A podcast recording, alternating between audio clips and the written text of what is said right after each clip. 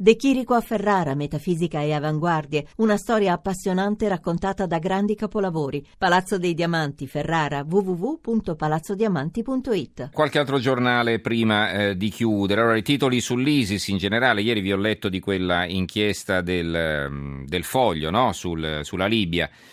Allora, eh, c'è un'intervista sul giorno eh, a Sergio Romano, l'ambasciatore Sergio Romano, Renzi non lasci la Libia agli inglesi, poi c'è Putin, show Allah punirà la Turchia, discorso alla Russia.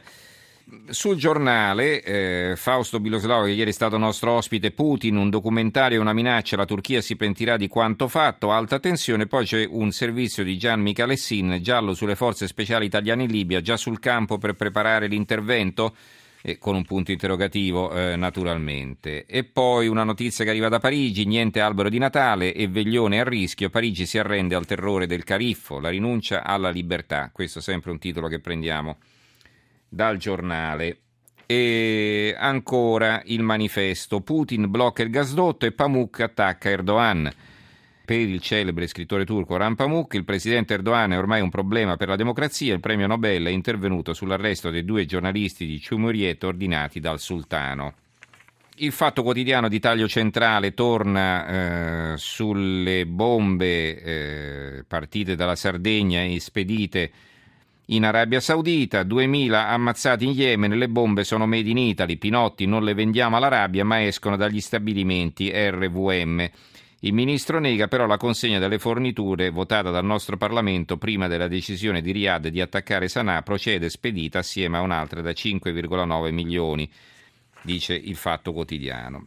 Sull'inchiesta del, del Foglio eh, c'è un approfondimento del secolo XIX, dro, droni, uomini e navi in Libia, ecco i piani dell'intelligence italiana. In Libia non ci sono nostri soldati senza mostrine, come se fosse una Crimea italica, ma c'è molto di più e di diverso. Non c'è nessun militare italiano in territorio nelle acque libiche, afferma con la massima decisione il capo di Stato Maggiore della Difesa, generale Claudio Graziano. Smentita secca al foglio su una possibile presenza di nostri militari da quelle parti. Ma la Libia da settimane è comunque stretta da un arcigno cordone di sicurezza sul territorio. Ormai da mesi ci sono le antenne dei nostri servizi segreti. A nord, al limite delle acque internazionali, ci sono ben due flotte, controllano le piattaforme offshore, gli gasdotti, eventuali barchini sospetti e infine c'è un capillare controllo dal cielo, aerei da ricognizione, droni, satelliti, apparati di intercettazione. Il foglio, saltano i nervi, saltano i confini, Siria, Iraq, Libia, Grecia, Ucraina, Europa, Turchia, la fragilità della Nato di fronte a un nuovo ordine in Medio Oriente, come perché le cartine geografiche e diplomatiche sono state ridisegnate da religioni e mercati. Un altro articolo, la sinistra e il terrore, in Siria bombardare non basta, ora servono truppe di terra, intervista con Peter Mandelson. Chi è Peter Mandelson? È praticamente eh, l'architetto del partito laburista ai tempi di Tony Blair, eh, quindi un laburista di ferro che dice che non bastano i bombardamenti decisi ieri da Cameron, ma ci vuole l'invio di truppe di terra. E la nuova di Venezia di Mestre sicurezza saltano le processioni per il giubileo il patriarcato annulla l'iniziativa all'aperto tutte in basilica e poi si vede una, in una foto i militari lagunari in piazza Ferretto il centro di Mestre è blindato per quanto riguarda Roma, il tempo scrive gli 007, possibili attentati ma non sappiamo dove, il capo dell'AISI all'audizione top secret di Esposito al Copasir, giubileo e truffe, trucchi e raggiri per spennare i pellegrini.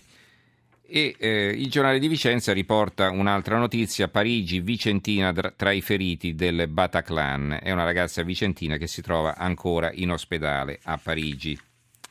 Altri titoli su altri argomenti. Allora, intanto va bene, il quotidiano nazionale ha un titolo ancora sulla mamma di Loris. Fu omicidio premeditato per la madre l'accusa più grave, la procura di Ragusa dispone la perizia psichiatrica e dice sì, il rito abbreviato, è un'assassina lucidissima, ora rischia l'ergastolo. Ricordate, parlammo dell'AIDS qualche giorno fa di quell'uomo che aveva infettato intenzionalmente alcune donne, quantomeno non aveva loro detto di essere malato. Altre quattro ragazze allargano la rete dell'untore, quindi quattro giovani donne ieri alla spicciolata si sono recate a Piazzale Clodio a Roma per raccontare le intimità vissute con il trentenne sieropositivo, quindi non sono più sei ma sono diventate dieci. L'avvenire a centropagina, mine anti-uomo alla vergogna che uccide ancora, malgrado il bando vittime in crescita e questo è un rapporto dell'ONU del quale parlano soltanto sull'avvenire. Una notizia che troviamo sul Gazzettino lascia la Caritas 15 milioni, no 15 milioni di lire, 15 eh, milioni di euro per i poveri, il prete li usa per auto, viaggi ed estetista. Ha lasciato 15 milioni alla Caritas, ma l'eredità di un farmacista di Legnaro in provincia di Padova rischia di essere sperperata.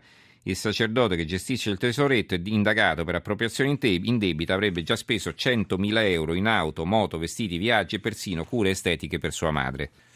Poi la Sicilia dà la notizia di quell'inchino cosiddetto, no, non è l'inchino della Costa Concordia, ma è l'inchino durante le celebrazioni della festa di Santa Barbara davanti alla casa del boss. E quindi ci sono polemiche anche per questo. E una notizia così più leggera, fontane di lava e pioggia di cenere, il gigante Etna torna a ruggire, c'è una bella foto, chiuso l'aeroporto di Reggio Calabria.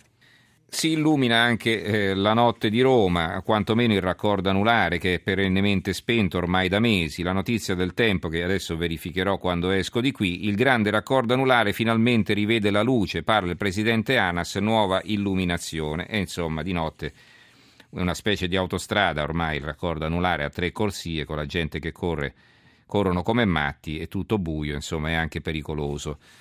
Istigazione formaggio indagato, formaggio maiuscolo però, eh, non è, non è il, il, formaggio che mangiamo. Il sindaco di Albettone accusato per i cartelli con i quali invitava a sparare ai ladri. I cartelli che avvisavano i ladri non esiteremo a spararvi non sono piaciuti alla procura di Vicenza. Gio Formaggio, sindaco di Albettone, è finito sotto inchiesta per istigazione a delinquere. Per l'accusa gli avvisi potrebbero essere interpretati come inviti a sparare. E io che pensavo di fare un piacere ai ladri, ha commentato l'interessato. Italia oggi. Interessante questa loro inchiesta. La Camera, la percentuale di laureati è inferiore a quella del 1946, anche se nel paese è aumentata di 12 volte. E, e, quindi, e poi c'è un'altra notizia: Putin rinuncia ad andare sulla Luna, insomma, anche lui taglia un po' le spese. A proposito di tagli, 150 esuberi a Der Spiegel, ma non ne vogliono sapere, quindi anche l'austero Der Spiegel alle prese con la crisi, evidentemente crisi delle vendite e crisi della pubblicità. Una notizia che leggiamo dal secolo XIX che fa indignare lo Stato biscazziere arruola i sindaci incentivi in vista sulle nuove slot. Che vuol dire? Che le casse dei comuni sono sempre più in rosso, nessuna paura, la soluzione è offerta su un piatto d'argento, basta smetterla di fare guerra alle slot machine, ai casino di quartiere, alle videolotteri, magari impegnarsi perché ce ne siano in circolazione di più, sempre di più, perché più apparecchi ci saranno in circolazione, più sostanziosa sarà la ricompensa. E come? Grazie a un provvedimento che in modo tripartisan, Area Popolare, PD e Forza Italia sta cercando di alzare la tassazione sulle macchinette per raccogliere risorse, da ridistribuire ai comuni in misura proporzionale al numero dei punti di raccolta del gioco presenti nel proprio territorio di competenza. Quindi mettete più macchinette, così poi vi prendete una percentuale più alta e poi se anche falliscono e vanno in miseria tanti illusi, eh, chi se ne importa, insomma questa in definitiva no? colpa loro e questa è la filosofia di questo provvedimento. A proposito dei presepi a scuola, azzerare l'identità cristiana può essere un errore fatale, scrive il secolo XIX e eh, su altri giornali invece vediamo per esempio l'Eco di Bergamo, il presepe di Rubens e la messa negata, qui persino in un ente cattolico per la formazione professionale volevano fare una messa di Natale il preside ha detto di no e quindi pure nell'ente cattolico dicono di no alla messa. Lita a scuola per il crocifisso sul Tirreno, nostro figlio costretto a levarlo, ma l'insegnante nega. Questo è successo in un comune della Versilia. Il bambino è stato invitato dall'insegnante a togliersi la collanina con il crocifisso, obbligandolo a riporlo in cartella. Invece dal secolo XIX un'altra notizia, mia figlia bruciata per una dote troppo bassa.